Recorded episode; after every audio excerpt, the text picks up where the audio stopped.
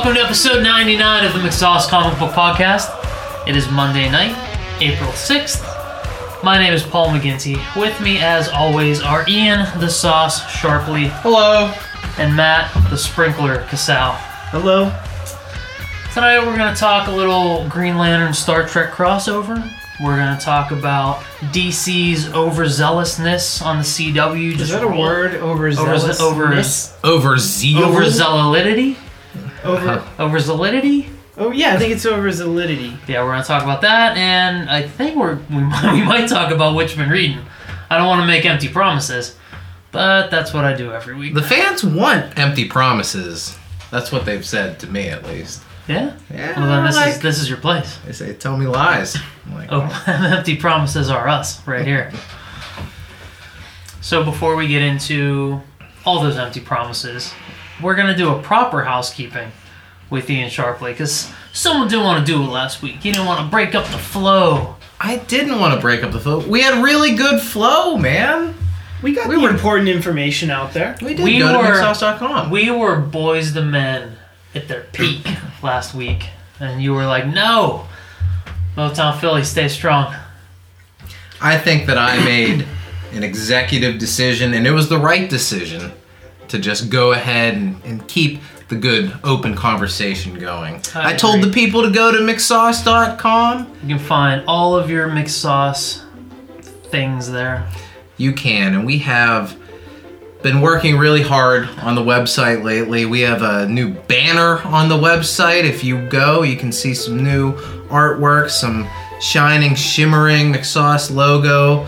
As I mentioned a couple weeks ago, you can also, on each post, you can click all your different social media buttons so you can share it via Tumblr, Twitter, Facebook, Google Plus. I don't know who has any of that. Don't kind be of stuff. don't be, be afraid to share it. If you like Email. something, share it. email. What the Um, hell's that? That's the like general share this button. Oh, okay. So why is there There's a- icon a Oreo, a generic Oreo? I don't know.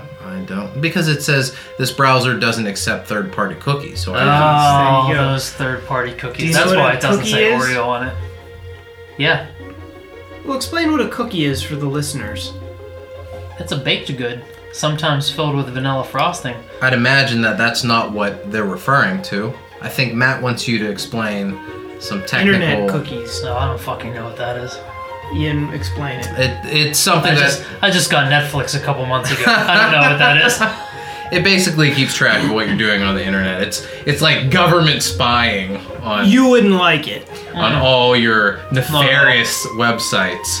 But you can go on mcsauce.com. You can share everything. You can share your cookies if you want, I guess. What kind of cookies do you like, Matt? You mean internet cookies or real Regular cookies? cookies. Now? Well, I like Oreos, and I don't mean like any disrespect But or anything. How dare I but- knew we were going there. Fuck you But guys. Matt, Oreo Oreo offers a wide variety.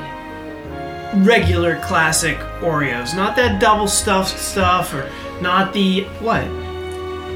It's, that was my look of disapproval. Sometimes there can be too much of a good thing, too much Yeah. cream in the middle. I don't think so. Like, Dou- if you're going overpowers. Oreo, it's double stuff is the way to go. A double I feel stuffed isn't cheated when I bad. eat a, s- a single stuff Oreo at this point. In my younger years, yes, It's too much cookie. but today mm, I'm pretty like happy with the regular. What are your Let me feeling- cream to provide. cookie You ratio. can never have too much cookie. What are your feelings on the the reverse Oreo, the the one with the white cookie? We hate that. We don't like that. Do we even know about that? Wait, you're wait, looking wait, at wait, me wait, like wait, you're no, no, puzzled. The Oreo- reverse, the reverse Oreo would be vanilla cookie, chocolate frosting.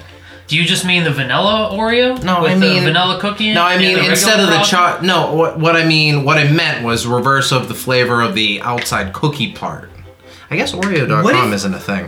What if it was frosting, cookie frosting? messy. Maybe a little, but wouldn't that be great? You like bite into it, and in the middle it has the crunch. I'm sure they've tried it. They're professionals.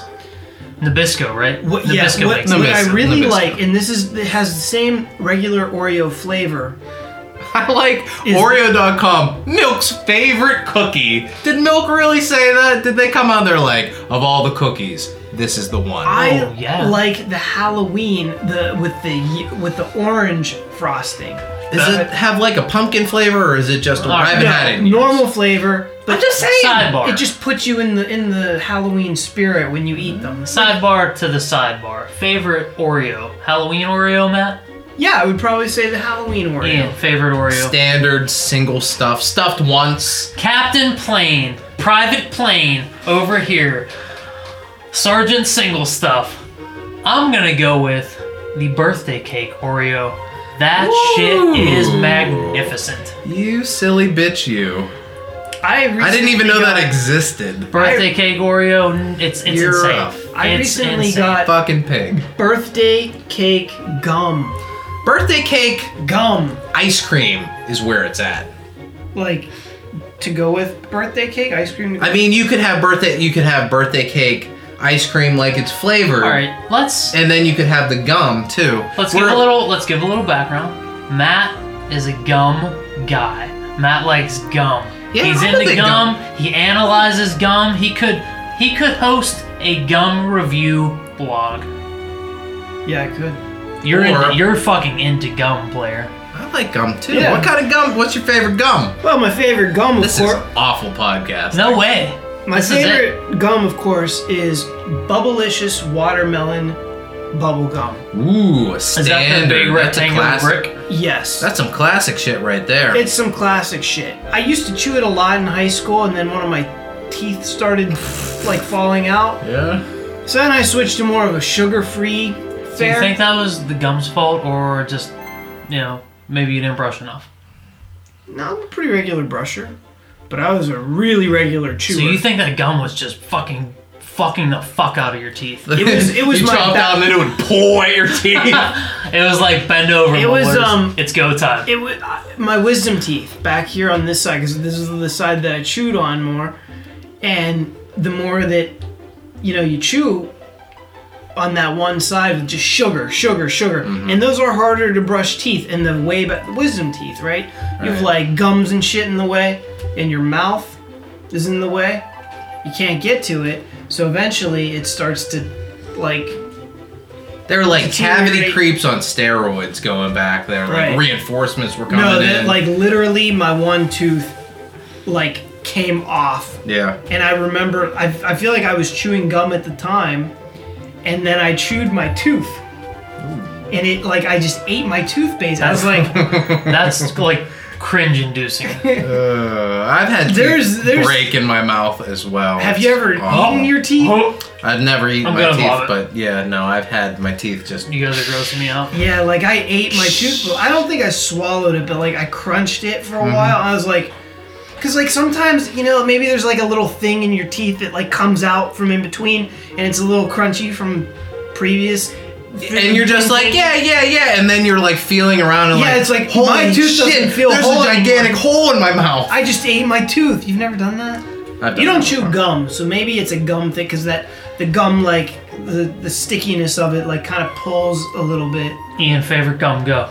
I like Trident layers, the uh, sour apple kind with the juicy layer in the in the center. Where it's like, oh. Ian likes the juice. Who's surprised? Not me. I hate sour apple as a flavor. Do you really? I, I feel like it tastes like bad we had breath. a big, we had a big. That's weird. The bad breath comment's weird. If, if anything, I would think it tastes too sweet. Super sweet. Sweet bad breath. We had a big conversation about uh, Skittles, and they're changing the green flavor from what it used to be. I guess it, it wasn't lime, and now it's sour apple. Is that right? Nothing should ever go to sour apple. Things should just transition away from sour apple.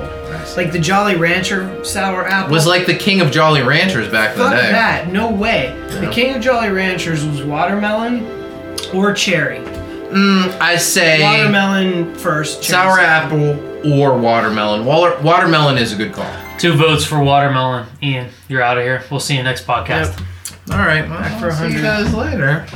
But before you leave, could you finish up housekeeping? Anyway, Whoa, go to whoa, Mc- whoa, whoa, whoa, whoa! We didn't. We didn't all get to talk about our favorite cookies. Oh, okay. Oh, sorry, well, what's your go favorite cookie? favorite cookie. What's your favorite cookie, Ian? He said Oreo. didn't No, that was in No, the no, no, Oreo no, that was- Uh, we're, Yeah. We were we started off on favorite cookie overall. Um, I like. They're called kolache. They're apricot filled um, cookies that are traditionally like Christmas kind of cookies. With they're folded Seems in so- sort of triangles, and you can have apricot or oh, raspberry it's like has the filling. Yeah. Yeah, yeah, kolache. That's probably Those my favorite. And the apricot, uh, that's my favorite flavor of kolache. Fresh baked, like Pillsbury Doughboy chocolate chip cookies, like Oh, right out of the oven. There's really nothing better. Those Those really beat Oreos every time. But like right out of the bag, I'd probably take an Oreo over like a Chips Ahoy. Are we talking brand name cookies or can we go like homemade Yeah. cookies? Homemade. I'm, I'm Just going homemade. cookie in you can go wherever. We know usually you stray for brand name stuff. You like your Superman, your Pepsi, your my, top, my Hellmann's. your your Taco Bell, and Oddly enough, my mother's chocolate chip pumpkin Oh, cookies. the upset. They're not pretty. It's just like a lump of dough, Yeah. but pumpkin chocolate chips. They're fucking fantastic. I will slay an entire like t- tin of those fucking pumpkin cookies. I will murder them. So good. Best cookie. Super good cookies. Runner up. Sure. Snickerdoodle from anywhere. You can't make a bad snickerdoodle. I like Chinese, like the Chinese swirl cookies. Have you ever had those? No. No. I don't think so. I've had Chinese donuts, which are just like little balls of dough, Dough with balls with sugar sugar all over over them. them. I don't think I know about Good those. Who's a fan of the fortune cookie? It's good, but it's so small, and you know. I'm Yeah, in. I I like, like it. Burgatory has vanilla. That's gonna be uncomfortable on the video. 'Cause I thought you were going for it, and This I was one like, isn't. This is just test video. I was like, yeah, I, I kind of like it too. Burgatory has vanilla flavored fortune cookies. They're a little thicker, they're Mm-hmm. a little harder, but they have more flavor. They're really fucking good. Thicker and harder, just like Matt likes it. Mm. And and I kept my fortune Did from the last time. Oh boy, this is gonna be exciting. Get it Here's out my quick. Burgatory uh, fortune. It literally says insert fortune here, and then there's a line, and then in parentheses it says I'm on my break. Oh, laziness. Lazy. So I I could I haven't used it yet. I haven't like done my fortune yet because I don't want to like blow it too fast. So, someone tried to offer you some a little cheek in your fortune. Yeah. So, what fortune cookie rules do you have? Like, I how just- do you how do you eat your fortune? I have the same ones that you do because you told me the rules, and I was like, oh, that makes a lot of sense. Because those are the rules. Matt, I don't know Where where are the rules? First of all, you have rules for everything. And when you told me this, that's before I knew that you had rules for everything. Mm-hmm. Now, I stopped listening to your rules a long time ago, but I still hold true to the old fortune cookie rule. What are the rules? You can't read. You can't even. You can't look at your fortune. You can't read your fortune until your cookie is down. You're done chewing. Crumbs are out of your mouth. Your cookie's down because until that point, your fortune is in flux. Here's the problem with a fortune cookie. It's a very dry cookie experience. So like it, it becomes a bit of a like a crumbly paste in the back of your mouth. But the problem is you always get it at the end of your meal. What are you left with at the end of your meal? Just a little bit of watered down Coke in your glass. That it, the only thing that's left liquid in your glass is the melted ice, and that is just not enough to wash down that paste. That's the problem. No, delicious fortune cookie. That's what you're left with. I, I like the taste of a fortune cookie. I like I it too, too. but Oh, it leaves buy a yourself a Coke. consistency. what? You know, whenever you say something at the same time, you have to buy the other person a Coke. I've Really? never heard don't- that. That sounds like an know old. Jinx, but I Jinx, don't know. right. Yeah, James Right. buy me a Coke. That's how it goes. It's old school. I've never it's heard the Coke old buying school. part. It's I like feel from like- the 50s. I know. I'm pretty sure it's from the 20s. Did they have Coke in the 20s? They're like, buy me a Coke because it was So like, buy me some yeah. cocaine. That was the 80s. Well, but Coke had cocaine in it in the 20s, 40s. In the 20s, it probably did. Is there any more housekeeping you wanted to cover? Uh, not really. I mean, go to facebook.com, check out our lovely fan page. We would love it if you posted this week on Facebook and, and gave us some ideas for next week's episode, episode 100. We have a few different ideas in the in the cooker. Um, just kind of waiting for somebody to to definitively help us determine what are we going to talk about. and Ian, what are our options for listeners to vote on? Uh, talk amongst yourself while We I could find it out. we out. could do a Wyatt. movie review. like an audio commentary. Audio. audio commentary. commentary, which we've received feedback that that's something that people would want to hear. We could do the wheelie, the dealy wheelie chili. We could always do that. You could The submit. dealer, the dealer's choice wheel for the uninitiated.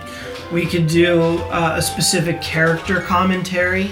If someone wants to hear about, um, you know, Jax Ur, the old Kryptonian villain. Who the fuck are you talking about? Deep cut, son. Deep cut. I feel like everyone's gonna say that's what they want for episode 100. Yeah, now we're Ian gonna and I so we're gonna have to kill research ourselves. this fuck. that's, that's because our listeners are assholes. They're gonna be like, let's fuck these dudes. Jax Ur it is.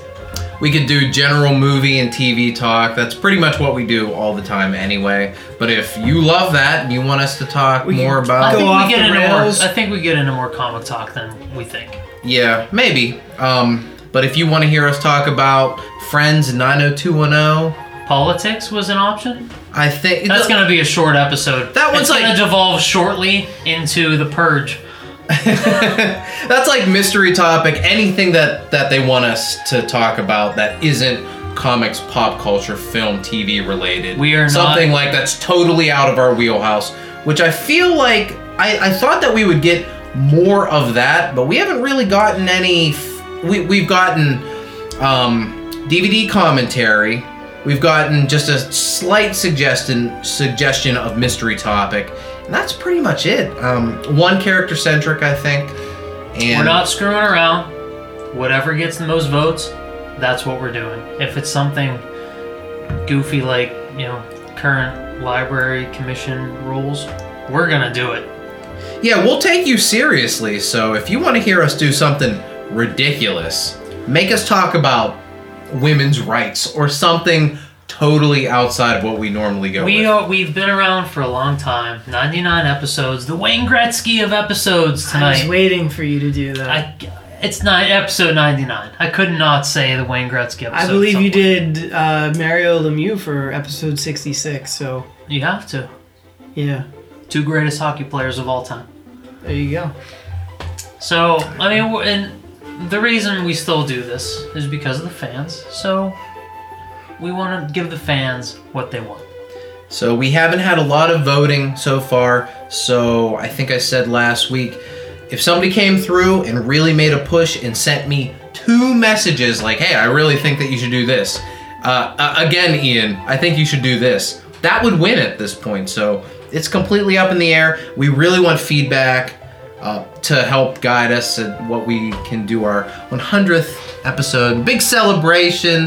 Who knows? We might have video. We might have formal wear. Who knows? No. That's going to do it for housekeeping tonight.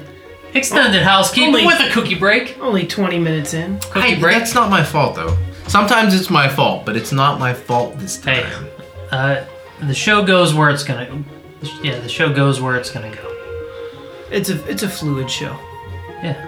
We're not beholden to any hard, fast rules. Not anymore. If Ian says, Paul, shut your mouth, we're not doing housekeeping tonight. Did I say that, or did I say let's just keep this great conversation going? We have all got some great things to say, and I don't want to put the brakes on this awesome conversation. I don't was- remember those was words underneath. exactly. It was I, we were just talking. I was like, let's just keep going. I heard it underneath. Oh fuck you guys. Anyway, It's so it's been a light news week. There isn't a lot going on. I feel like we're that at the again. time of the year when uh, you know studios and publishers are all waiting for comic conventions coming up this year to make their big announcements, the big reveals. So now there's just really not a whole lot going on. We're right at the edge of DC's convergence and Secret Wars starting up. I think what everyone's waiting for is episode 100 of the McSauce Comic Book Podcast. So we're we won't we probably won't take any of your suggestions because we're going to be too busy catching up on all the huge announcements that everybody's been holding off on for our 100th episode. Our what would, our our milestone episode, our lifetime achievement. At least Well, well, that's a bit ostentatious so far. And also, are we done at that point? It's like, all right, well, you've done everything that you're gonna do. Well- you've talked about everything. Harrison Ford has won a lifetime achievement and he's done things since then. Just saying. yeah, but Let's gonna- go with milestone. I Okay, like that. milestone. That's Milestone. like, all right, this is one point But- now. It's like our springboard episode. We've Yeah, built yeah. an audience, and now we're going to. But small milestone. I don't like to be ostentatious. You don't. That's the second time you use that word. Just for those that might not know that definition, what does ostentatious mean? It's like um, over the top fancy pants. That's the actual That's the Webster's definition. dictionary. Yes. Characterized by or given to pretentious or conspicuous show in an attempt to impress others. Ooh. I don't we're think we're that. Fucking lunchboxers. We're the blue collar Right. podcast. We bring the lunch pail. We do this every week. We don't need praise. We don't need fan adornment. We're Five-star here to reviews don't serve hurt, though. people. Mm, yes, five star. We star. come reviews. here, we record the show, we're out. We are the Craig Adams. Oh. He's a he's a really shitty hockey player.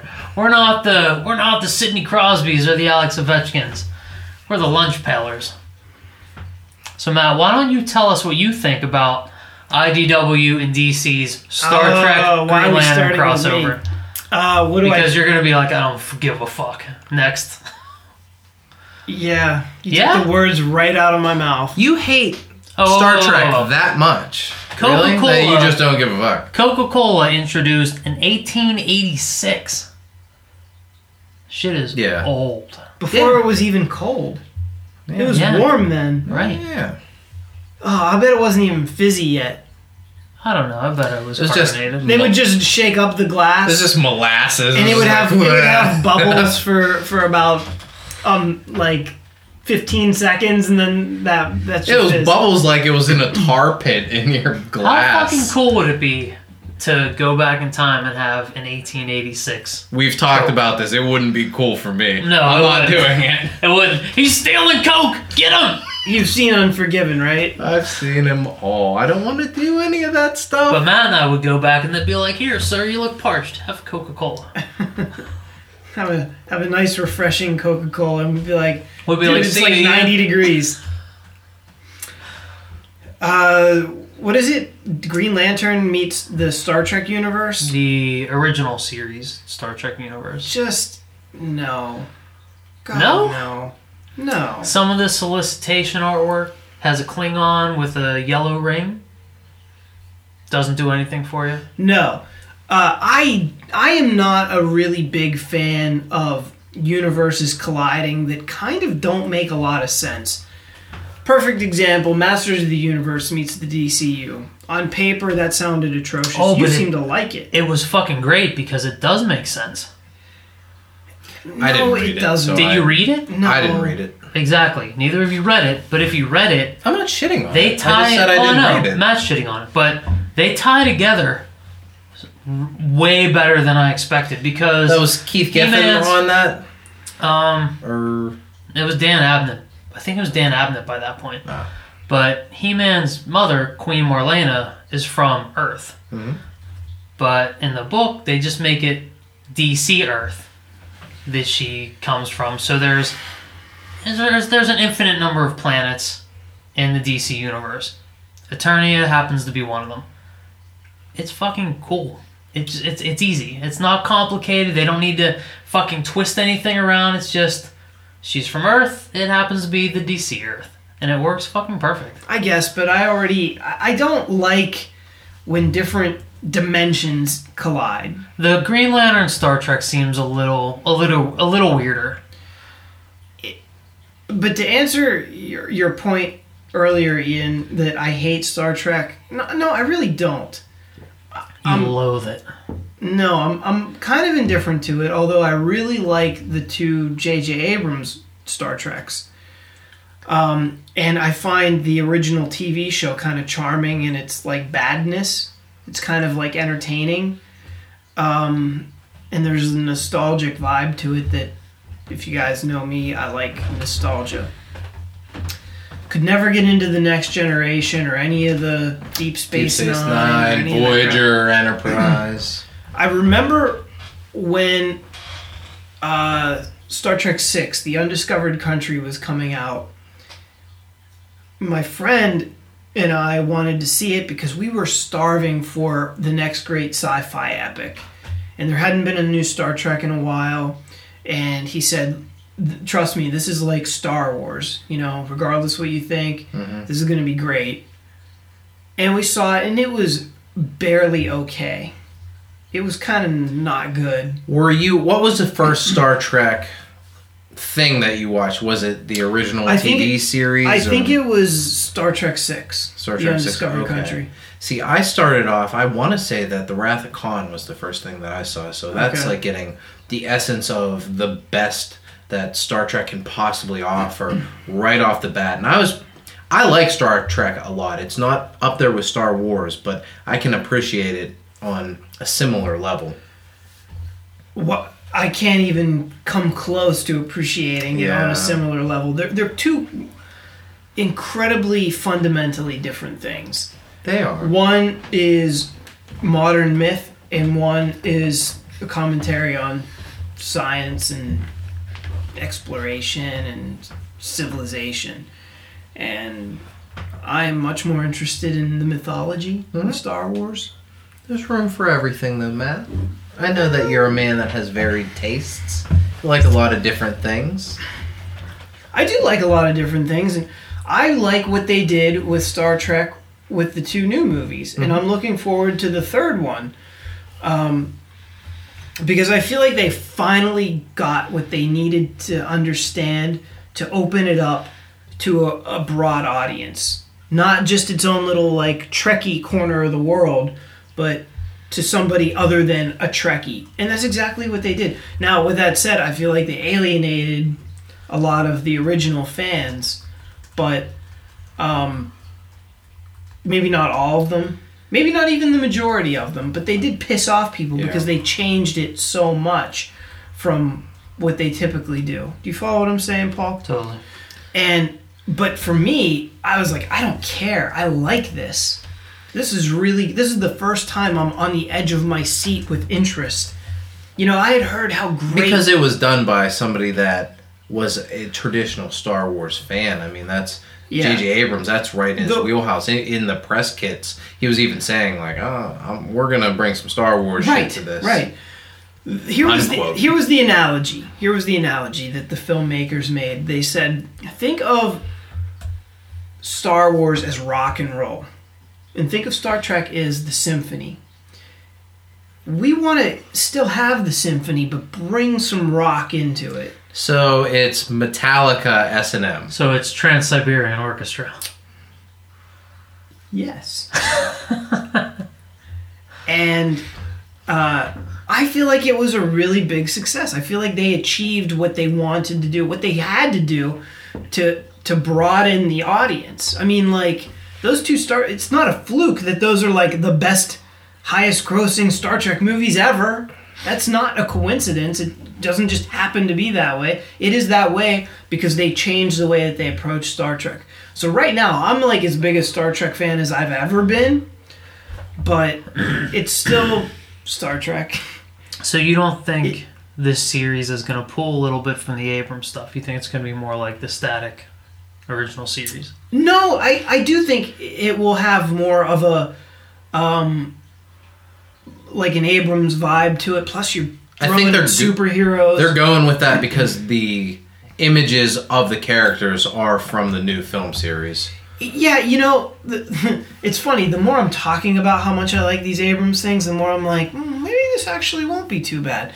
But I, I like but- when you talk yourself in and or out of things. Right, but but here's the thing. Traditionally, I just don't like when you mix these. Like I am, I am just waiting for when Marvel does the Star Wars Marvel Universe crossover. And here's what I'm really fearing: that they'll do it in the fucking cinematic universe. As much as I don't think that'll happen, I wouldn't put anything past the House of Non Ideas to to try something like that. So that The house Worries of me. Non-ideas. Slam. How fucking nuts would it be if they brought Mark Hamill's Luke Skywalker to Earth with Iron Man? if he was in that Avengers 2 like trailer piece, like the post credit scene, and it was Luke, I would lose my mind. in a good I think way. that the theater would be Ah, no. the theater would be silent. Everyone would No, just be people like would be no. It, there, would- there would be a riot that would break out. People would be fist fighting. burn down Lowe's. Yeah, or even like the sneak attack. Do do it at the end of Star Wars. People would be and have it be Spider Man. People would be fucking pissed. No, it would have to be Samuel L. Jackson in the cantina. and yeah, yeah, and then people would be stabbing Like each he other walks with in their as Mace lightsabers. Windu and he takes his robes and shit off and then he Oh, puts the patch that's on it. and now he's now That's he's it. Nick Fury. That's it. That's the connective tissue Yeah. right there. Oh my god. And it'll happen. It's He's- gonna happen. Thought the Emperor killed me. He just sent me to Earth. He was the one that brought balance to all this money, motherfuckers. balance to anyway. the, my checkbook. Anyway, my point is I, I can't get into these weird crossovers. I, That's, I that's like, weird. That's weird to me that you're just flat out against crossovers. Yeah, like that. typically. I clearly I can kind of be talked into it, but Only by yourself. yeah, only don't you try to do it. I won't. I know better. But But can't you just break down those walls and then Maybe. you know, I break mean- down the compartmentalization and just enjoy some weird stuff? Because what I'm having the most problem with is the timeline of it all. I'm like, well, if yeah, I know Star Trek happens in the 23rd century, but yeah, but they do time travel and all yeah, that but crap. they- and like they're from, but they're from Earth, and no matter what year of Earth they're from, they're from our that's our Earth, and that DC Earth, and it has superheroes, and like how come that seems like a minuscule leap, sir. how come It's teeny tiny. the how come the Star Trek crew hasn't encountered a Green Lantern before? That's true. Doesn't the Green Lantern universe feel more like Star? Like if when I think of it, my favorite version, it's the animated series universe, and that felt like Star Wars to Yeah. me. Yeah, Where I don't, I know that's like a small nitpicky thing, but there's just more. I don't know. There's more scope to well, the Star Wars there's universe. There's so many Green Lanterns in the universe, and the Federation is apparently everywhere in the universe. It's not just the Enterprise. Like, so like if the Federation should have, we should have seen Green Lanterns in the original series. And like to just make everything Well, how about count this? and make everything line when up. they, That's when they re-release that stuff on Blu-ray, they'll retcon it, and Shatner will be, you know, put him on screen. You'll see Hal Jordan fly by, bird of prey. It's a it's an alternate like reality. It's you know like a, a different dimension, and they have that. I mean, that's how they Yeah, I, establish. I get what it is. in and the you can first just Star like Trek you know movie- to hell with it, and we're gonna have Star Trek and Green Lantern, and that's Right. it's, it's fine. But when I first initially think of it, like I want everything to line up. I want everything to to For you know, something as be in the insane as this, you want it to line yeah, up perfectly. yeah. I Right. like that it's it's not. Our Those are the Earth. leaps that you need to make. Those are the walls you need to break Yeah. down. Right, exactly. And uh, but I'm okay breaking them down. Like I'm, I'll check it out. If there's I like any it. property out there that can come together like this, maybe maybe this one works. Yeah. Um, I don't know. I'm not very excited. I think I tend to ride more with you, Matt, on the crossover stuff. I'm not very excited. I, I never was excited for Marvel DC. I don't need to see that. Um, I was never all that jazzed about Well, the the um, uh, He-Man the the He-Man crossover. or it wasn't tangent. It was Eh, the Amalgam. the de- yeah I, the amalgam universe. I was never all where they combine Marvel and DC heroes into one, like As a- Wolverine, Batman kind of thing. As a preview to what you've been reading um, later tonight, what I realized this past week is that I am not a giant fan of big crossovers traditionally. I realized that they are seldom good stories. They're really not. They're big to be big.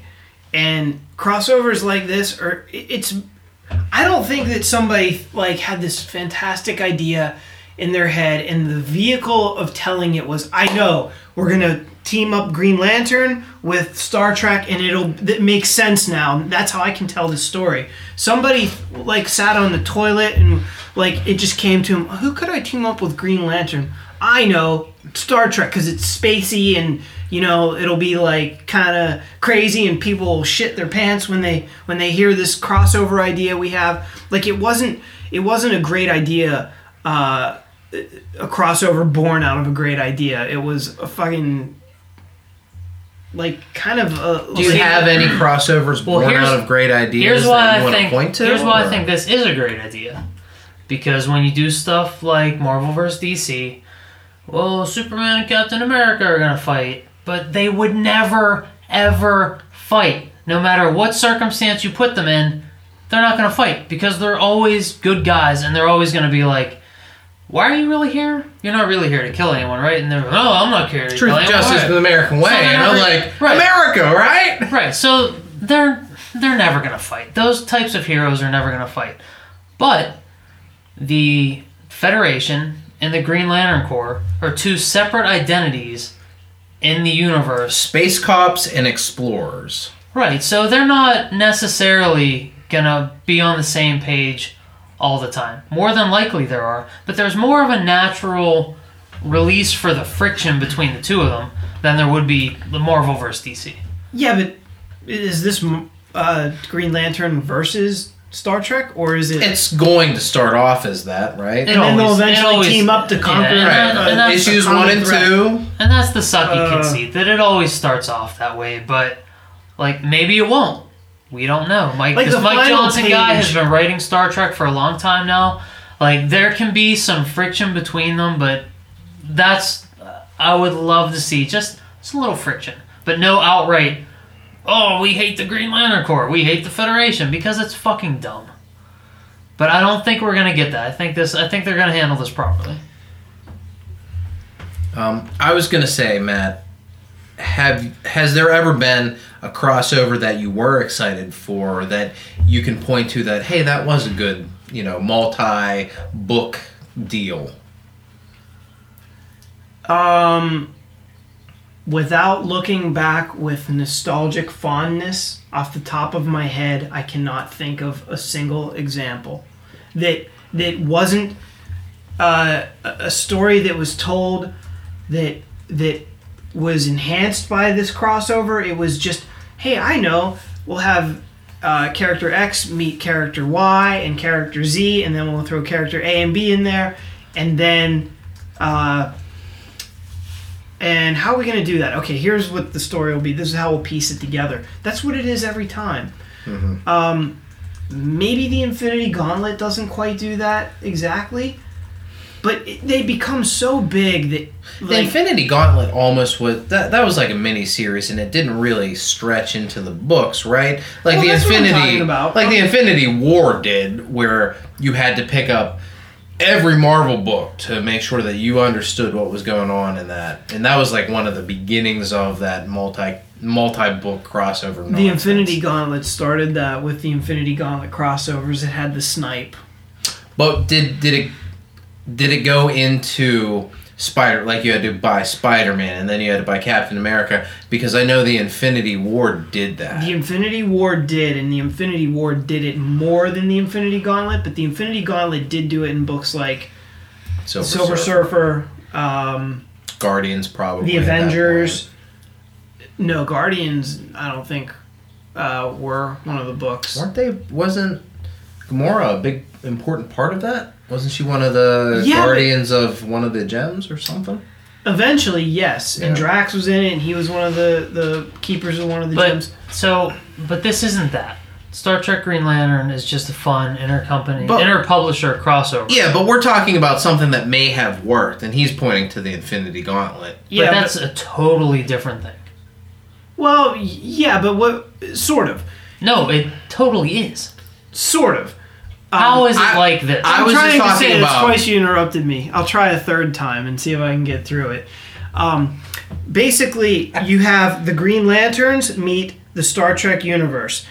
It- With the Infinity Gauntlet, while it's still all under the Marvel umbrella, you have characters that are interacting that traditionally don't. So you'll have the Fantastic Four. Well, they really weren't in it. They were eliminated right away. But you'll have like some of the Avengers meet some of the X-Men, meet Spider-Man, meet some of the Guardians of the Galaxy, meet Silver Surfer. So you have this huge like cross pollination of Marvel characters that ordinarily At don't a time that, yeah, they didn't Right. really. Was, this wasn't nearly as commonplace then too, but with this like level of interaction, did, was somebody who was it? Jim Shooter or Jim Star Jim Starling, Starling? Was he the writer on it? I think. Starlin. Starling. Starlin. Starling. Starlin. Who cares? Darling. Fuck that guy. Anyway, but he like was he sitting around and he had this fantastic story or did he say, "Look, here's what we're going to do. We're going to tell a story so freaking big in Marvel. We are going to use everyone's favorite characters in this huge story. We're going to do something nobody's ever done before."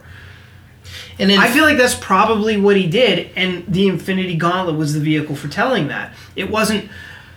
I have this incredible story where Thanos is the villain, and he has accumulated these gems that he puts on a glove that has made him a god. It, like I don't think the story was born out Right, of that. Right, and I in think you fairness- just answered my question as to why these are totally different things. in fairness, my question to him, the original question was, were, were there so many any questions. were there any crossovers that you felt worked? And he said the only one that I can even maybe think is maybe the Infinity Gauntlet.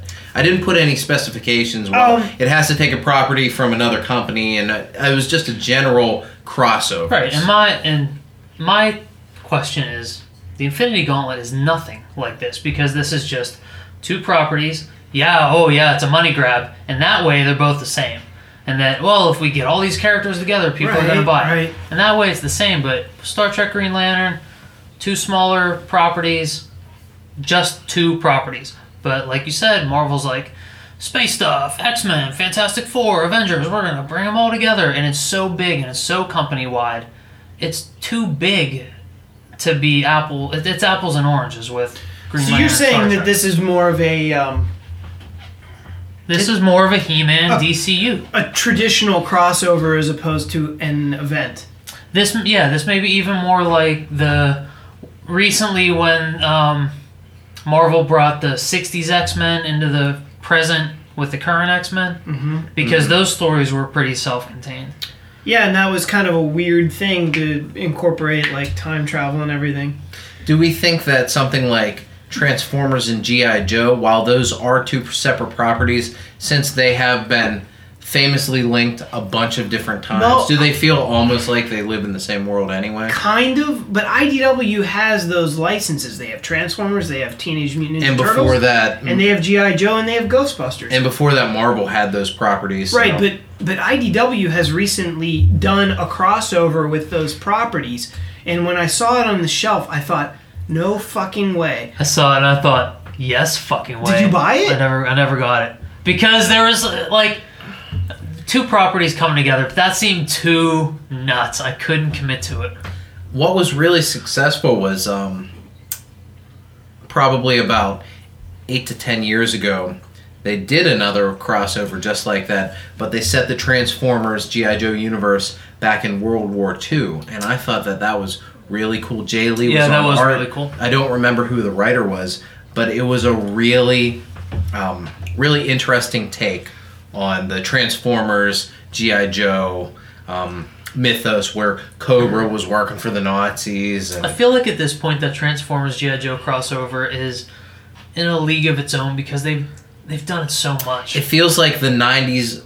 In the '90s, when they did Terminator and Alien, or Alien and Predator, like that was like or almost a combined or property. Freddy vs. Jason. now Dark they're Horse. Mm. Dark They Horse come used together. to do so many great fucking crazy crossovers that now they do in the movies. But Aliens versus Predator, that shit started in the comics. Freddy versus Jason, that started in the comics. Batman vs Predator. I remember versus getting that. Predator. Batman versus Aliens. Batman versus Grendel. Batman vs the World.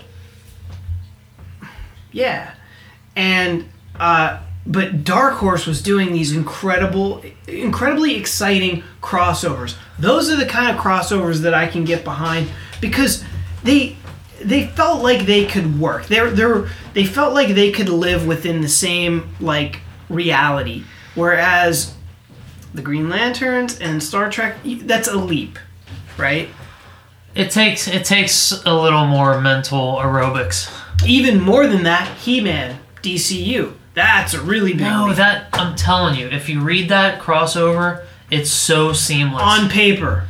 no, in the story, it's so seamless. Without reading it, when you see the, the solicitation for it, and you're like, what are they doing? Like, doesn't that feel like that would be but just just a crazy like? There's no way they can tie this together. I all right.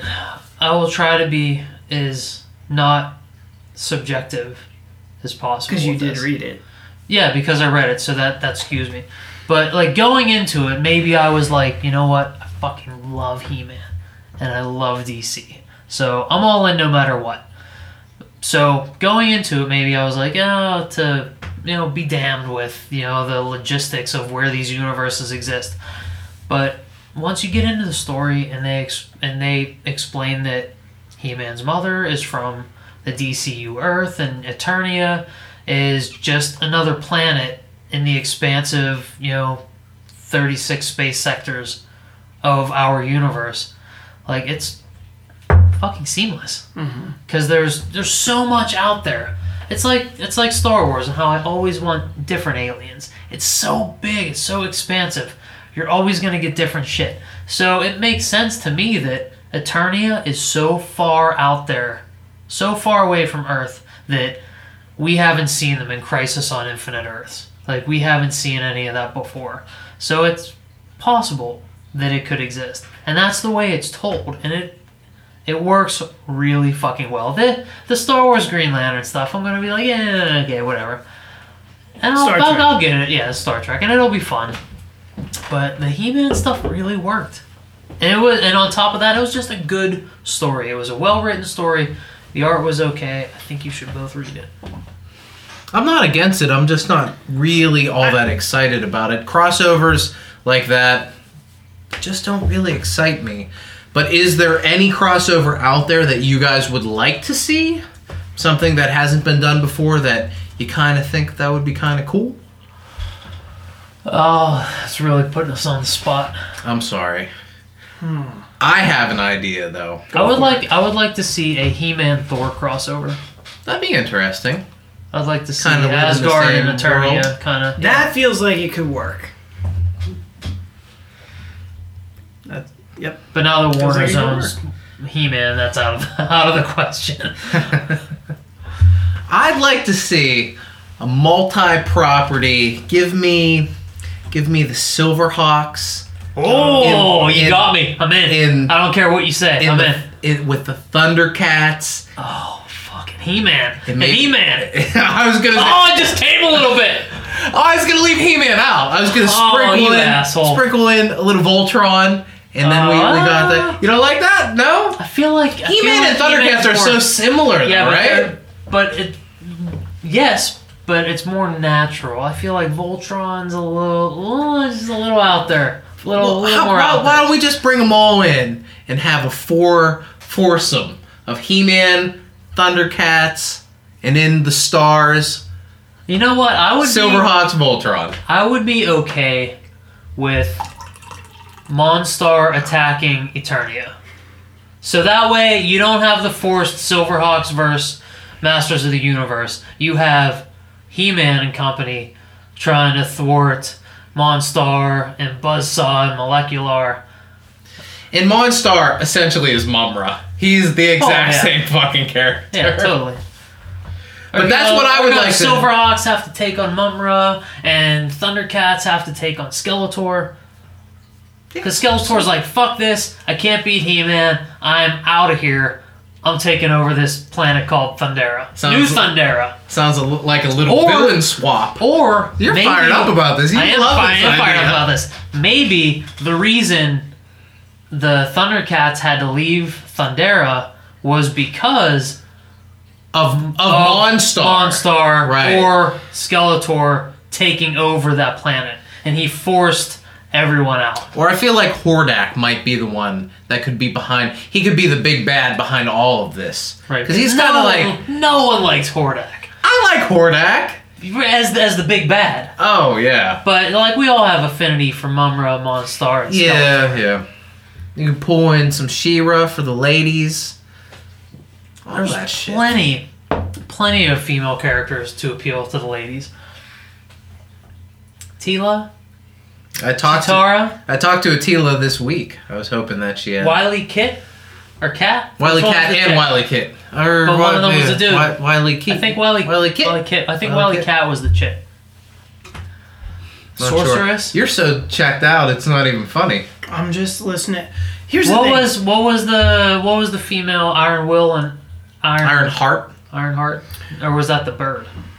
No, I think it was Iron uh, uh, Tallyhawk. Was that? Wasn't that? That was Silverhawk's That was- bird, Is that his name? Or or Quicksilver. Quicksilver. Quicksilver's bird. was Tallyhawk? We're getting right? deep, deep cuts. Right. I love this. And then we have Bluegrass. Oh yeah, Um, and uh, the Copper Kid Copper Kid. That weirdo. and Iron, Iron, I thought Iron it was. Heart, Iron Iron Heart. Will. I So thought Iron Heart was the Iron chick. Heart is the girl. Iron Will is the dude. Yeah. And then who was? It was a black guy. I forget what his name was. The dude who He had was the. he was magic. What's his name? Magic. No, his name wasn't Magic, but that was his power. I got this. Matt, why don't you why don't we go to Matt for a second while we look this up? Now, I used to really like He Man when I was a kid, and I had a, a passing interest in the Thundercats. Hot well. Wing. Oh, I didn't so get very racist. far. Racist. So racist. Matt, go ahead. But um, I had no uh, knowledge really of the Silverhawks. I wasn't into it at all. But like, I I don't remember He Man on the level that you guys do. I don't know if like you have since dabbled in watching some of the episodes to kind of keep yourself refreshed, or if you have that good of a memory. No, and we we went back. I think some of our when you first started re- reading comic books, they re-released all of the Thundercats. He they had a new He-Man series, a new Yeah. GI Joe series, and that was part of the original comic books that you were getting too. Where and, and they would retell the stories. I think we also went back. I know for a fact that They we didn't. went. They didn't remake Silverhawks. Well, Well, they we- did Thundercats and He-Man. But we went back and watched. We watched the original Transformers stuff. Like we rewatched some Okay. things here and there. And I know you have the DVDs. I know you've rewatched He Man. I've done the same. I feel so- like I haven't seen He Man since like first grade. no. I have the I have the DVDs. He-Man, so He-Man's rough. familiar. Yeah, and, We're- and I just don't remember it that well. Like I remember some of the characters and what they look like. Like you mentioned Hordak, and I remember he was kind of like a like a side villain or something. He had his little group, uh, and he was also, but he didn't get along with anybody. Like he he would fight Skeletor just as soon as he would fight He Man. Correct. I feel like his story was that he was the all powerful being on Eternia, and somehow he got tricked to go and banished to Etheria, which is where She-Ra and her group of people were. And Hordak and the evil horde were She-Ra's villains. But I, I feel like the the way they connected the two was that Hordak started off on Eternia, hmm. was really bad, and somehow Skeletor tricked him to another planet. That's what I think. Hmm. I could be totally wrong, but that's what that's what I always thought. I'm not gonna double check. I'm not gonna, you know, like check your work. So it's it's right in my book. The the actual He-Man cartoon is really rough to watch. Yeah. You can't go back and watch it, but the mythology of it Yeah, when you really guys talk up. about it, um, and and then you, one of the characters that I remember uh, the figure for was Zodak, and I always thought he was really cool. Was he kind of like a little bit of an anti-hero, or am I remembering him wrong? Zodak was a character that the writers didn't know what to do with Uh huh. Because what would happen is related by Paul Dini on uh, maybe one of the, I think, think the first Batman Batman, on on Batman. Batman. he was on. He said that as one of the writers for the He-Man series, they would just get figures, and they wouldn't get any background. And a lot of those writers wrote the cards on the back of the action figures, and they would get like Beastman to be like, all right, well clearly he's a bad guy. Right. But they got Zodak, and they were like, "The fuck do we do with this guy?" Mhm. So they just kind of wrote him middle of the road. Mhm. So that's why Zodak is middle of the road. He's kind of like Eternia's Watcher, Oh. where He's like a neutral cosmic enforcer. yeah, he's like Phantom Stranger. Like he'll show up when bad shit's gonna happen, but he can't really do anything about it. I feel like these He-Man character designs, while do have kind of a homoerotic kind of bent to like the, the look visually, they're not that far away from updating them in a contemporary way to make them totally badass. Well, did you ever see, and I guess you haven't, um, the late 90s, early 2000s He Man Cartoon Network series, which kind of took its cues from uh, the original mythology, but spun it and updated some Yeah, like. I saw the, the I had some of the figures. They were uh, they were were they, They were- they weren't McFarlane's. They were No, like they the weren't. Matty Collector like direct. No, I don't even think they were that. No. I feel like they were Mattel. I think Yeah. they were Mattel. Yeah, like I, Matty. I think Matty Collector is like Mattel's Oh, okay. um, direct But- market stuff. But they were they were nice, but I can remember when the rumblings first started happening that He-Man was going to come back. I was like, that's really cool because I loved He-Man and I feel like an updated version of He-Man would be amazing. So there was the magazine ToyFare that used to be out. It was like a the sister magazine to Wizard magazine. Paul, you wouldn't understand. I got tons of wizards So, okay. in the early 2000s. he, he's more familiar with ToyFare. Okay. So they had the like the preliminary like character design sketches of what the characters were gonna look like, and I will never forget how cool the He-Man like update looked. He was more barbarian like, uh, more like tribal. He had like um, these long braids that came down, and he just looked tough. He didn't look like I don't know. He, he just looked like a man. You know, he didn't look kind of like. What am I trying to say? You're, you, what you want to say is he didn't look gay. Oh, But I on. never thought He-Man looked gay. I always thought He-Man looked fucking diesel. I thought- He-Man was like, I'm muscles on muscles. I'm wearing this little chest piece. I don't give a fuck. I'm gonna fuck her dick. It wasn't just But that. in retrospect, that's it, it, It's a little gay. He had like lot the gay. bob with the bangs. Like I never had a problem with that. Men back shouldn't have day, that though. It was it was the 80s. His Was it haircut the could be 80s forgiven. Eternia? Look, we all well maybe not Ian, but Matt, you and I had bad haircuts throughout our history of haircuts.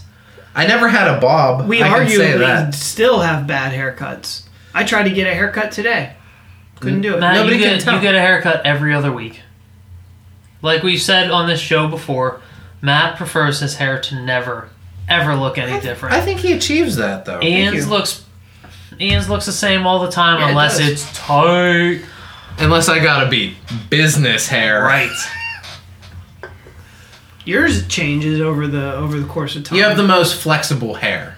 Yeah, yeah, because I'll let it. I'll get a wee bitty. You and I almost just blow it out. Paul, you Like almost right have now. what He Man was doing with the side things. Like if you grow those thing, those That's my wing goal. things, you'll be He-Man. able to braid He-Man. it, but He-Man. but not really He Man. It's like the, the like the concept sketch from like 2000 He Man that went nowhere because Just they Prince Adam. they ended up making those figures.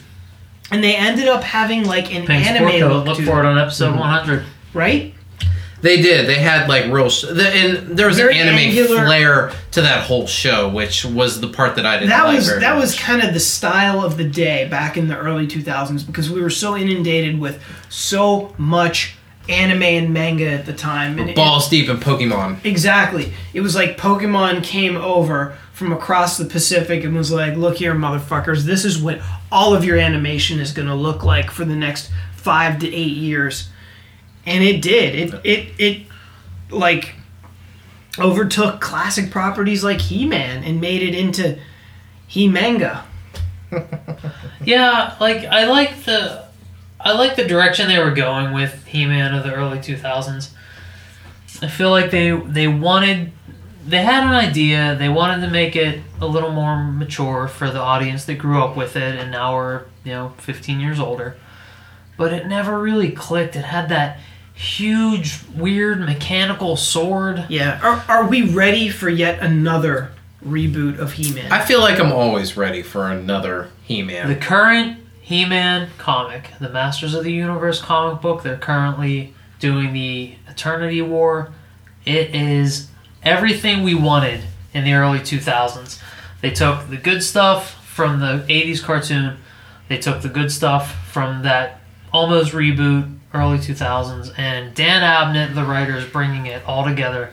It is the best He-Man I've ever been privy to. How's the art? The art's good. The art wasn't good the whole time. But right now it's good. Yeah, when they first kicked it off, Pop Mhan is the artist. And when he first started, it was kind of rough, but like he's been on this book for years now. Right. And you can see his progression through the run, and now it's solid. Like, Yeah. I don't have anything bad to say about it at this point. He Man. There So- you go. Well, okay, so obviously He-Man spun out of our Green Lantern Star Trek talk. Uh, I am not excited about it. I'm not looking forward to it. I'm sure you will buy it, Paul, and I'll look at your copy, and who knows, maybe I'll be swayed and I'll and I'll check it out. So we have one no, one yes. Ian, no, I'm not really all that excited about it. Just, just not. okay. Part of my excitement is because the current DC Universe Green Lantern is so in the trash. Yeah, I need some kind. I need someone to Something give to me it. a good Hal Jordan. And this is totally separate, totally away from all that nonsense Robert Venditti's doing. So, I'm in. What was the other thing we were going to talk about tonight? I already forget. We were going to talk about DC putting the cart before the horse on the CW. That's the one. Paul, you're our resident TV guy.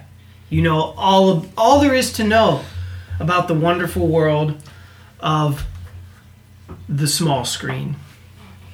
What can you tell us about little bitty screen. what can you tell us about what DC is looking to do on the CW by introducing Justice League of America Light Justice League, sort of. sort of? Tell us about that. three years ago, maybe I guess two years ago, Arrow launched. It was a quiet hit that built a fan base, and then it became one of the CW's biggest shows. So they were like, "All right, this is cool. Now we're gonna introduce Barry Allen and spin the Flash off of Arrow."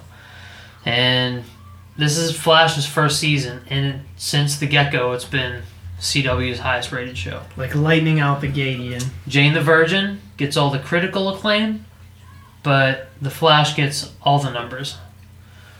Is it outdoing Arrow? Yeah. Is it really? Flash is a fucking beast. I am more excited to watch The Flash. The Flash is the Flash is just more fun than Arrow. Arrow's very serious. Let's let's take our time with some of this stuff. Yeah. The Flash is like we're gonna give you time travel and Gorilla Grodd in the first season. We're gonna give you him in the costume in the first episode. Fucking superheroes. You like it, we like it, let's do it. They give it all to you right away. Yeah, the, the the big difference between Flash and Arrow is the tone of the show because Arrow's Arrow's Batman. It's real serious. Everyone's ground level villains, and Flash is like, fuck it, it's a comic book show. What you want time travel? You got it. You want the cold gun? You got it. You want golden gliders? Weird glider gun? We're giving you that too. Flash just goes nuts, but it all fucking works, and it's so enjoyable. Grant Gustin does his best Peter Parker. He does. How did you like uh, the costume so far? I remember when we talked about it initially, we kind of hated it and we said there's no way he can run in that. Now that the show's been going for more than half a season, well, actually, we're probably approaching the end of the season. What's your take? I don't have a problem with the functionality of the suit. like, like he moves so fast. I don't think he, I don't think a slightly loose suit is going to restrict him in any way. Mm-hmm. Like I don't think any of us could run to the best of our efficiency in that suit. But he's fine in it. But the color, I wish it was red. Like I was looking at some pictures today and it's so fucking burgundy. I just wish it was red. Yeah. Straight up 100 magenta, 100 yellow, just red. But it isn't. Wouldn't that be orange? No. Oh, okay. Let's go with a, Come a on, solid. son, you let's- know. Is it really? Instead of let, why are we mixing colors? Let's go with let's we're going red. We're always going to use this red. And let's go with a let's go with a 187. Can we go with a 187 red? Sure. 187 red. Maybe even a 186. That's a little brighter. But besides besides the outfit, like it's fucking Oh, yeah, cool, look man. at that. It is red. They introduced Reverse Flash in a really cool way. Matt, I know you're a big Tom Cavanagh fan. I am. I heard that he's the Reverse Flash. Spoilers. He is fucking killing it. He is fantastic. I could have told you that. I TV's Ed. I, yeah, I never watched Ed. I didn't see him in anything. you might have to watch it now. Are you are you so swayed fucking good. to check it out? I think it's on Netflix, and I know you. Is have it really on Netflix? It might be. the guy that Are we all gonna plays check? We're um gonna check now. Yeah. the guy that plays Cisco, Carlos Valdes. He plays Vibe. Laughed at DC hero, maybe the only No. hero laughed at more than Aquaman. But and he's not Vibe yet. He's still Cisco Ramon. But he's. I didn't. I, I didn't think I was gonna like him, but like everything about that show just works I also pull so in well. um, the other Amell to It's be the Firestorm. fire, firestorm. They hooked up his outfit, and he's got the three the three dots on his chest. They give him the fire hair. At the be- beginning of the season, when he gets killed, my wife was really upset. I knew him from the Tomorrow People, and oh, and I was like, chill out. They're not gonna bring this dude in to just kill him in the first episode. He's gonna be a big part of the show. Don't worry. So, like Arrow's done a lot of Easter eggs, but like I, I feel like Arrow does Easter eggs like oh someone said Blüdhaven this Yeah. episode, but Flash is like we are in Blüdhaven this episode. I feel like the Flash didn't have the con, or the Flash is like, we're not sure how many episodes we're gonna have. We're not sure if we're gonna get a second season. We don't know if this is gonna work. So we're gonna go all out. We're not gonna hide anything. We're gonna be as comic booky as we can possibly be. We're not gonna wait to give you the Reverse Flash. We're gonna give them to you now. We're gonna give you time travel at the midway point of the first season. Yeah, and see if you enjoy all this stuff. And um, Andrew Kreisberg and Greg Berlanti, they're huge fans, so they're setting up stuff like Eddie Thawne is in it, different from the 31st century's Eobard Thawne, who is the, re- The the, Reverse Reverse Flash. Flash. They're setting up all this crazy stuff, but like you just said about we don't know how long this is gonna last. We gotta do it right now. I feel like that's where this crossover is going. They're like, you know what? Arrow's hot. Flash is hotter. We need to just, if we're gonna do this, we gotta do it right now. Gotta we don't know when the superhero Double down on our bubble's hotness. gonna burst. so, Ray Palmer was introduced on Arrow. He is he is the DC television universe's Iron Man. Smart guy. He's not a he's not a douchebag like Robert Downey Jr. He doesn't have that cocky swagger. He's kind of nerdy. But he's, He's nerdy cocky. But he's the tech guy, and you know, in the comics, Arrow uses the power of a white dwarf star to shrink down to the molecular level. He's not doing that yet, but he built himself kind of an Iron Man suit that he's going to go out and start fighting crime. when he enters the scene, doesn't he even do the leap down Iron Man pose, like hit the ground like with one fist and in one knee? it might be like, in the come on. it might Oh. be in the preview. Yeah, like calm But, the like, fuck down. but we he- get it. But he, they have explained that the white dwarf star is what powers this technology. So, like, I think they're going there, and at some point, they're gonna make him shrink down because the Flash doesn't seem afraid to do anything. But he's gonna be in the show. They're gonna use Firestorm. But the three main components of the spin-off are gonna be Hawkgirl, who we've never seen live action before. Uh, I believe Vixen may be used. I know she's getting an animated online spin-off and we're gonna get Rip Hunter, the time traveler. Right now, he's in charge of the time stream Yeah. in the DCU, and there's they've already introduced time travel in the Flash, which seems like a wacky fucking concept for TV. Those dudes pulled it off. Maybe they can do it. I'm riveted when I've watched the last couple episodes of The Flash. Like I'm in. Last couple Arrow episodes, I'm like, man, maybe I'll check my phone for a minute. But Flash, I am fucking in Appointment TV. Flip that phone down. because they're doing all that crazy shit. Shut the computer. So they're also they also introduced Captain Cold and Heatwave on the Flash this season, and they're going to be folded into the spinoff. So like it, it's cool that they're taking these three shows and they're all going to exist in the same universe and they're all going to be involved in the same place. But I'm like maybe it's too soon. Let let the Flash get some roots in the ground. Let it build itself. Don't CW. Don't burn us out concentrate on that second se- or third season of Rain before you get into Justice League Light. I'm I'm worried they're gonna break their own bubble. It could happen. Comic book companies do tend to milk things to death. Just look at what DC and Marvel do with their best selling books. Green Lantern, a perfect example. They take a good thing and they're like, well, how about another Green Lantern title? Next thing you know, there's 14 Green Lantern titles, and now there's zero good ones.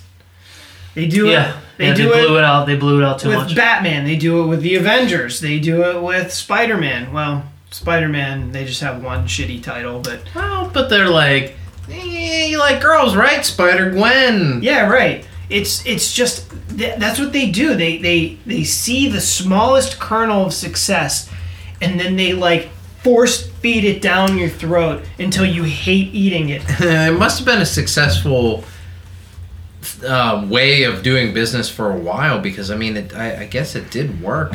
You know, back in the '80s, you expanded the X Men titles, you gave them New Mutants and X Factor, and then you As a just whole, kept but growing. it's worked Don't enough. you think the X Men bubble burst at some point after all that stuff? Um, I would say so. Yeah. Yeah, I yeah, but who like? I feel like that. Uh, I subscribe to all the conspiracy theories that Marvel is really trying to step away from the X Men as a brand and pushing the Inhumans forward because they Oh, those own idiots. that. Yeah, but back in the day, whenever they, you know, the, all the Claremont some success and they blew out the X Men books, hit a point where you're like, all right, I'm X Men out.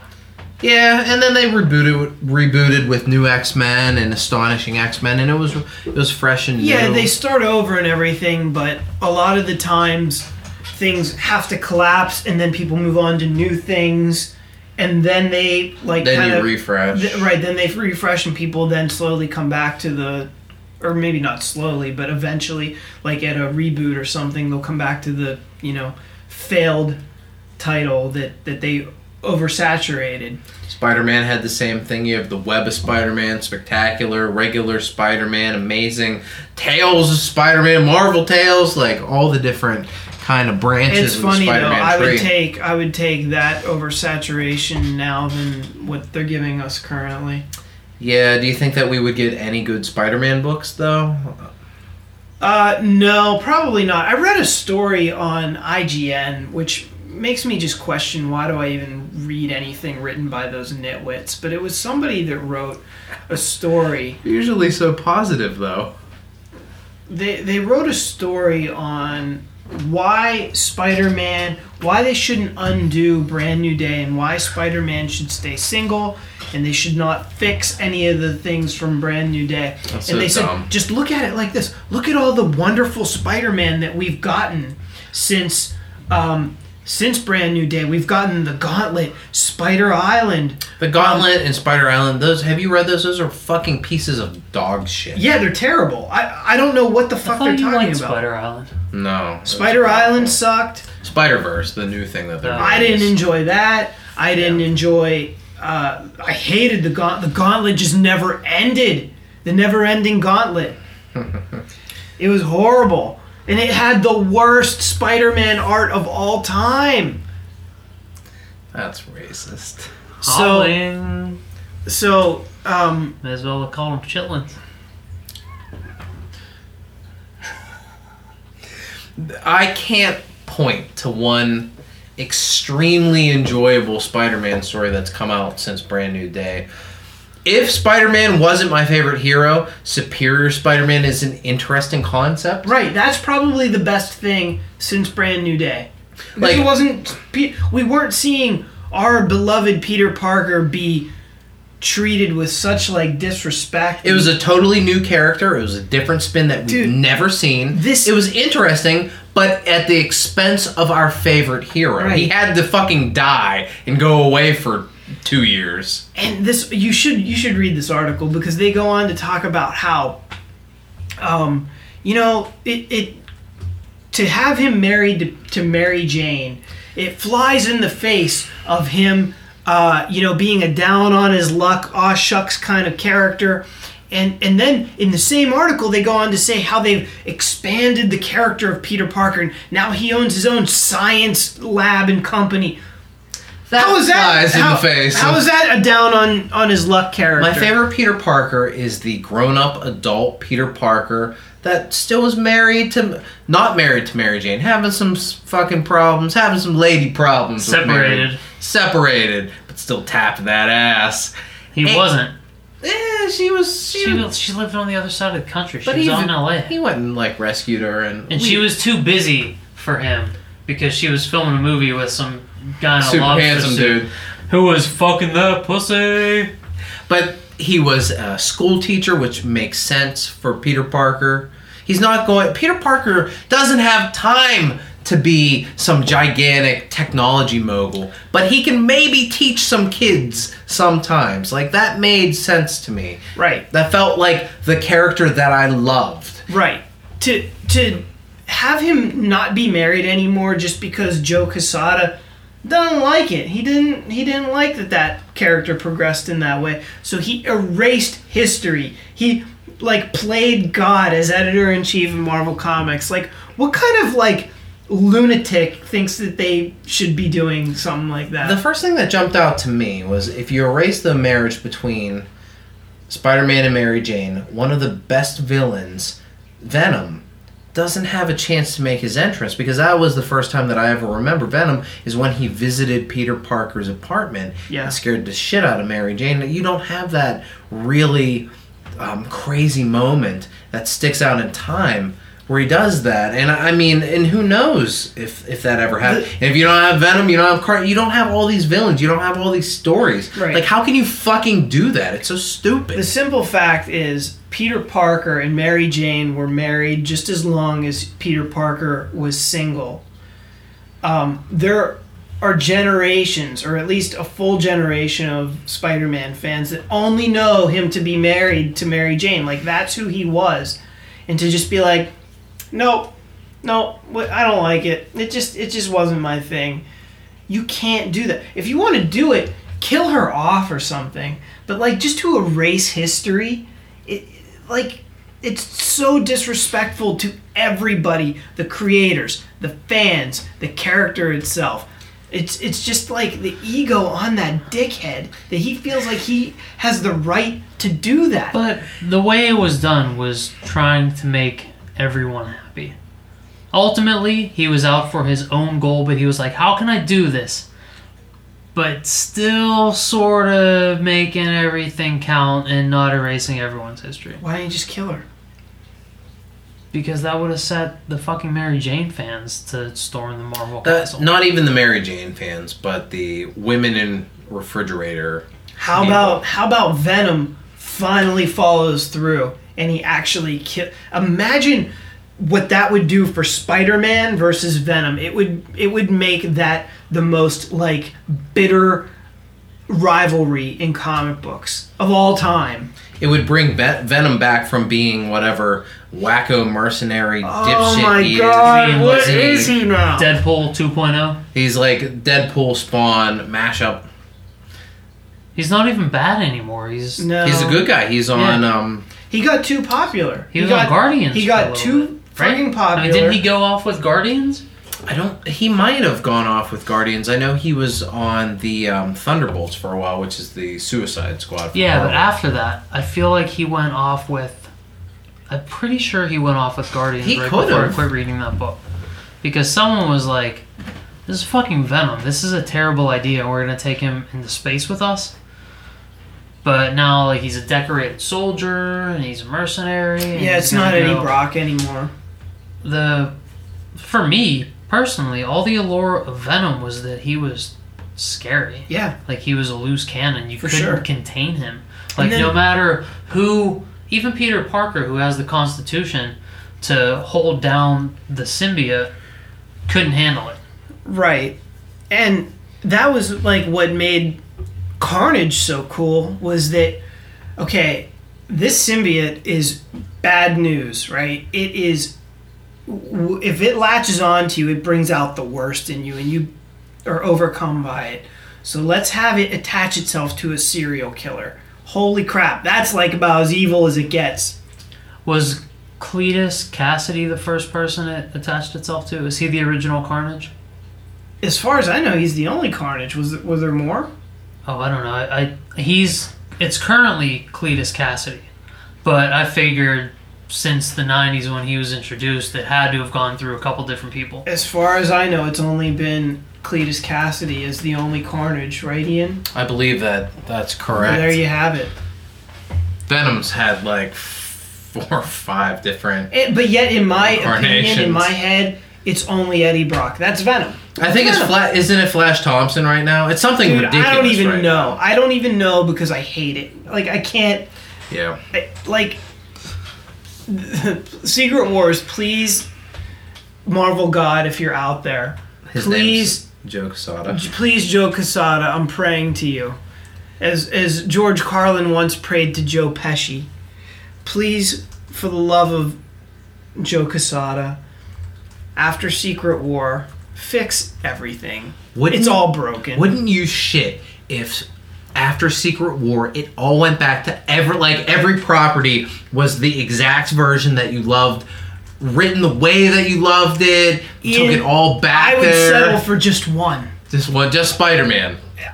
Silver Surfer, I don't care. Just anything. What's your favorite Silver Surfer? Is it the Ron Lim stuff? No, actually, uh, crap, I can't remember the writer, but it was with Ron Garney doing the art. Oh, okay. He did it for about 12 issues. Really good run.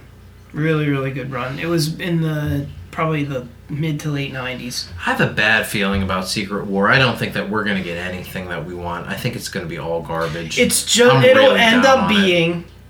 Well, you said, I think, that you felt it was going to be a reboot of the Marvel U, and I was like, no way, but I hope so. It'll just be an excuse to relaunch everything at number one. It would be nice if it would be a complete reboot, and they've so said cool. that. I but mean, it won't be. It won't be. But I, oh, would that be cool? Yeah, I mean, get some Todd McFarlane era Spider-Man like that. Not not that Todd McFarlane would ever come back to Spider-Man, but that But- style of Spider-Man in that point. Have you ever read the Marvel Knights Spider-Man when Dodds when the Dodsons I- were doing I it? have that, yeah. Mark Millar wrote mm-hmm. it. That was reminiscent of that early McFarlane stuff, but probably written a bit better. It had Venom in it, it had the Vulture in it, it had like good classic Spider-Man villains, and it had a real kind of world feel to it, and it was darker. Great stuff.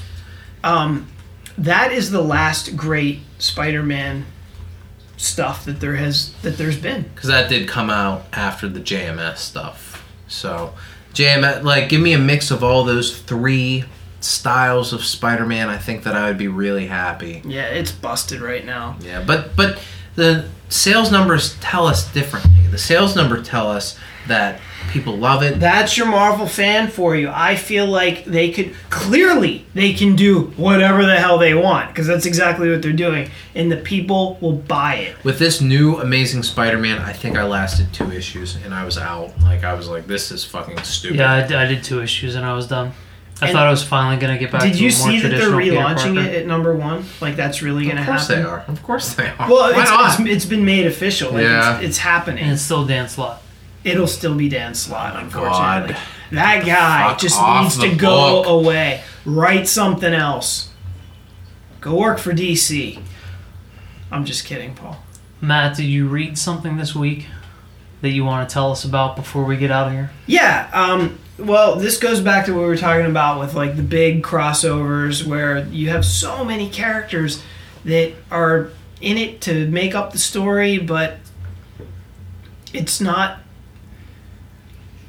You know, the story wasn't wasn't uh, created and then. Oh, I know. We'll add this character and add that character. I feel like Valiant Comics got together and said, "What can we do that will incorporate every one of our characters into this storyline?" Now, where this kind of like doesn't fit exactly that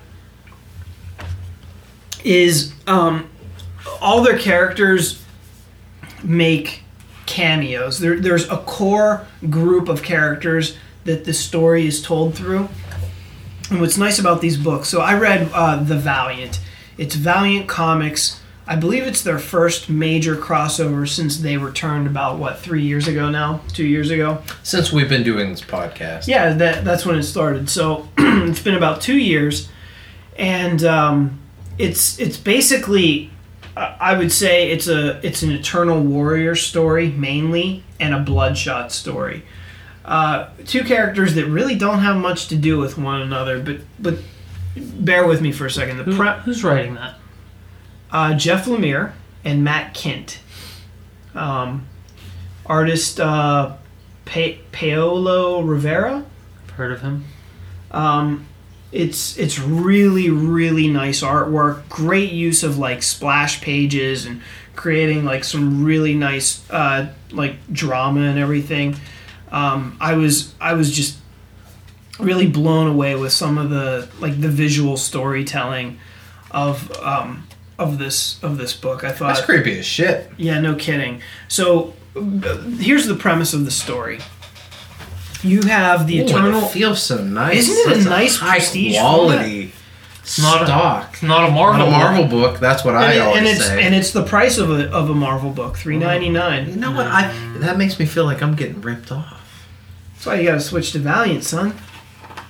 So Better um, quality paper, worse story. Oh, I don't know about that, man. This is Uh, good You stuff. read Marvel yet lately? Um, Just Nova. so the the premise is the eternal. Jeff Lemire, you fuck. Oh, Jeff Lemire, keep your You son of a bitch. pencils out of there. This panel is clearly Jeff Lemire drawing it. Oh well, that that is Yeah. retelling a children's story that one of the characters is like re- recanting or not recanting, re recalling. I love Jeff Lemire. Not so nuts about his artwork. Um, This is frightening. okay, I'm not going to do this any justice, so I'll read you a quick thing about it. For millennia, the Eternal Warrior has protected the Geomancers, enigmatic mystics who speak for the Earth and guide humanity to new heights. But on multiple occasions, the Immortal Enemy, and that's in all caps. Well, no, it's initial capped, so that's like his name, the Immortal Enemy. Um, an force of nature defeat defeated the Eternal Warrior and killed a Geomancer, plunging humanity in a new dark age. Now, as Kay McHenry settles uneasily into her role as the latest Geomancer, the immortal enemy has returned after a centuries long absence to hunt her down. But this time, the Eternal Warrior will not fight alone. So, the Eternal Warrior is a character that has been around for centuries and centuries, and he has mastered all forms of fighting and combat, modern forms, ancient forms Karate. karate, Karate. Uh, like anything you can think of. Like this guy is like the ultimate kind of like warrior. but but without I didn't the, see him in there, dude. but What are you without talking the, about? without the arm tassels. So um, he's he's kind of a cool character, and uh, this time though he has like all the valiant superheroes that are essentially helping him. It's his mission to protect this geomancer from the immortal enemy from killing her. Um, because in the past, it, it's a boy or a girl, it doesn't matter, but every time he is sworn to protect this person and he fails every single time. But this time he's living in a world with other superpowered beings, so he has a chance. But the thing with the immortal enemy is he takes on he like uses like psychological warfare. He takes on uh, your deepest, darkest fears, and he becomes that, and that's how he like torments you and fights you and ultimately kills you. And um, this is a four-part series. It was a really brisk read, really good. Even though they shoehorned all the characters in, they didn't it wasn't so overt that it like overtook the story. The story was still a very intimate tale, and it ended up being, I would say, more of a story about Bloodshot, who was one of the protectors that was working with the Eternal Warrior to help um, this woman survive the the the immortal enemy. Um, it has a very unexpected ending. Um, great artwork, great writing. What can I say? It was fantastic. I recommend it to all fans of comic books. What's what's Bloodshot's powers? Bloodshot is a character that has these little tiny robotic organisms, like essentially living inside his body. So he's So nanotech. nanotech, basically. Yeah. So he can regenerate. Like I, you know, he could get his arm like he does in this completely ripped off, but it regenerates because of these robots. But his his premise is he worked for a company called Project Rising Spirit, and they um, they used him as a weapon to send him out into the field to fight, to go on whatever mission they needed him to. But they were were able to play with his mind. So they like would put fake memories in his mind. So he thought he was like a family man, or he thought his name was like Ray, whatever, and he believed he was somebody else because he was like a product of this company.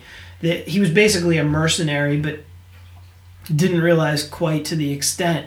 He freed himself from Project Rising, and now he basically, as far as I know, he had been trying to figure out his real past, but he hadn't been able to figure it out yet. Um, and that's basically what he is. But now he's friends with the Eternal Warrior. Who sounds like a pretty badass. They're all pretty badass. There's these are really cool characters. I'm telling you. It's very nice artwork. The uh, the villain. Yeah, in it's a that good looking book. Pretty pretty scary. Some some face shedding. It Yeah, looked like yeah. pretty frightening yeah, stuff. the the skin on the face opening It up was- is uh, pretty pretty slick. the the, the that villainous character that's the immortal enemy taking on the persona of a character called Mr. Flay, who was the creepy villain in the um, Geomancers. Like she remembers this old childhood like fairy tale, and the the bad guy in the story, his name was Mr. Flay. So the the immortal enemy becomes the real life version of Mr. Flay, and his head like rips open. He's it's really creepy. Yeah, it's a very nice looking book. Great quality cover and, and the uh, production Yeah, of the, uh, the the- pages are really nice. The name Jeff Lemire um, kind of sells me. I follow him on Twitter. He's been tweeting a lot of stuff about uh, this, and I'm pretty sure he's doing a new Bloodshot series. He is. It's Valiant. called, and it spins right out of this. And I thought about picking it up because he writes Paul, it, but Read, Yeah. read the Valiant. Read this, and if you like it, get it because I'm sure it's going to have a lot of the same tone. I have a feeling you will end up getting it because I think you'll like this. maybe, maybe. Um, so As we know, I'm open to all suggestions. That's Wou- true. wouldn't be the first time I got you hooked on something, would it? That's true. I was just fawning over Matt Henderson's artwork on this week's nail or this month's Nailbiter. How does one fawn? Uh, oh, it's so good. Oh. Oh boy, please stop That's fawning, fawning. right? Solid. Yeah, that's that's how I would fawn. Ian, did you read anything this week? What you been reading? I did. I read DC's The Multiversity. Oh So, boy. Yeah, Grant Morrison. Why would you do Oh. that? There's so many better options for shit to read. Why didn't you read? Um, You're like, I want to read some weird shit. I just started reading. I started reading it completely out of order because I got. I don't um, think that matters. No, I mean it doesn't matter. at Did you all. read the Shazam one? I did read the Shazam. One. Was one. that good? That was good. That was definitely good. Multiversity, for those who don't know, Grant Morrison takes a bunch of different worlds in the DC universe that, you know, essentially he's created it. There's a universe with the Black Superman from his arc on, um, it might be Adventures of Superman or Superman. Um, he also takes the Fawcett characters um, the old Shazam characters. He dives into a world where Superman lives in Nazi Germany, and Jim Lee is the illustrator of that, as well as um, takes the uh, Charlton characters and does a spin on the Watchmen, his own take on the Watchmen, which is you know interesting. It's all these different universes. They're all connected by this haunted comic book, which is the final book in this uh, this series. Um, and they're all just they're honestly self-contained stories of these different universes. Um, one universe is it, it kind of is like uh, the future of superheroes which is all social media self-absorbed. There aren't any real villains out there. It's all about just you know taking selfies and the paparazzi following around uh, damian wayne. It's ridiculous and stupid. so, Grant Morrison is hit and miss. I know that both of you don't really enjoy many of his works. I either really like him or really dislike him. Yeah. Um, what I can tell you from this is that um, of the books that I got here, I only really enjoyed the um, the Thunderworld, which is the old Fawcett characters, which was actually it was it was a really charming old timey story um, that takes place in like the 40s, I believe, and it was um, um, illustrated by Cameron Stewart in in a really classic comic book style uh, that really suits Captain Marvel. Not a you know not a gruesome uh, kind of story. It's just like something that you could give to any comic Yeah. book fan. It was It looks a lot like Frank Cho artwork. it does look a little bit like Frank Cho It artwork. really does. The story was really charming. All of these stories are self-contained, so this one wasn't infected with all the weirdness and goofiness of the even the Superman Nazi one that you would th- Jim Lee illustrated that you would think on the surface that sounds like something that's really cool, but it came off as ex- it was just really crass, stupid, and over the top. The first panel is I know Matt that sounds strange, right? Grant Yeah, Morrison right, is cra- crass, stupid, and over the top. The first panel is Hitler taking a shit on, Oh, I saw so many pictures of that online. Okay, wait. and I started I I started reading that, and that's the that's the first panel, and I'm just like, you know, Uh, Scheisen. yeah, it, it's it's just oh, It's pretty. It's a pretty graphic image. I mean, Jim Lee spares no expense on the details. I love Jim Lee Ah. to death, but it it just wasn't my that cup of tea. I I didn't get any of these books. I saw the I saw that page online, and it took me right back to his and Frank Miller's Batman and Robin, where they just went over the top for Yeah. over the top's sake.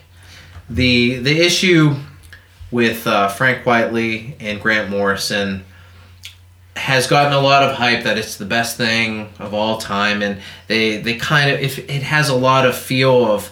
Uh, of the Watchmen, it, it, it calls it purposely calls back all of those elements, and I like that book a whole lot. It's one of my favorites, but it just felt like it just felt like they were redoing it. That's all it felt like, and there wasn't anything added. Do you I feel like be, that's an inside baseball type issue where you better know the Watchmen, or you're really not going to understand this issue? I think But you, since you're Grant Morrison, we'll let you do whatever you want. I think it's it's like you have to know the Watchmen inside out and know what I I read multiple reviews about this that stated that this was the best comic book of this year and I honestly I didn't see it. I really didn't. I can't roll my eyes hard enough.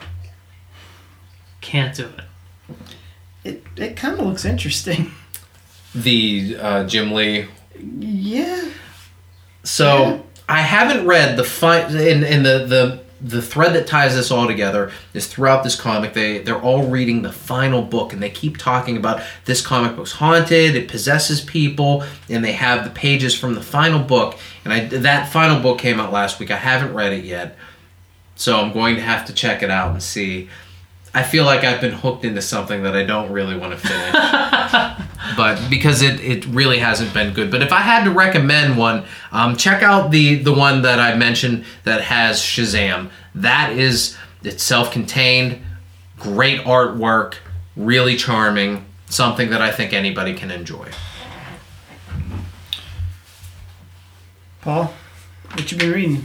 That's gonna do it for us tonight. You haven't. Been That's what I've been anything? reading. I read all kinds of stuff all the time.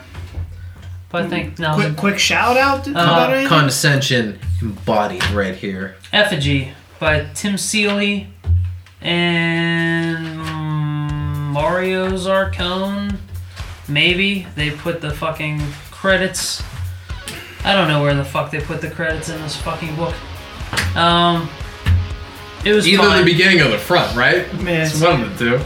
It was fine. It had a Shutterbug Follies effect on me where uh, there's some fairly graphic stuff in there drawn in a really cartoony style.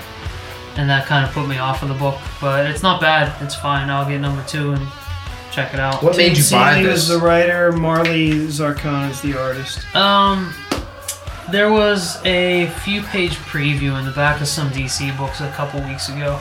Right before that number one came I out. I remember seeing that. It looked pretty cool. And um, I read it. I checked it out. It was it was inter- interesting enough to check out. It's about a girl who used to star in a Power Rangers type kids show. Probably a little more elementary than Power Rangers, but now she's grown up, and to kind of break out of that kid's role, she released her own sex tape. She does And- butt stuff. Yeah, now she's a she's a legitimate police officer in the small town she grew up in. And it seems like someone's stalking her because she was from that show. Um, it's interesting enough. I'll check out number two, but Is I wasn't I wasn't over the moon about it. No, I think it's gonna be something like Nailbiter, where it's just gonna it's gonna be an ongoing. I don't like the art on the cover because it's so blurry with the color. Yeah, it's, 'Cause it- it's, like not the indicative- interiors, but it's a little more. It tries to be flashy. It Yeah. tries to be ostentatious. And on that note, I think that's gonna wrap it up, right, Ian? Yes. My name Let is Paul Paul pass it down. What's that? Pass it down. Here. that's it. No, not that. The pass down the end of the episode. Oh, well, we were starting. Uh, Okay, my name is. Let's Paul start McGinty. again. Oh god damn it! Like the whole show. Ninety-nine episodes. How we do this again? It's like our first one. I was in the middle of taking this book. Our- you guys all got to see our- it, and I didn't get to see it. You talked about it, and now I get to see it. That is ostentatious. My name is Paul McGinty. Ian Sharpley. Matt Casal. See you next week.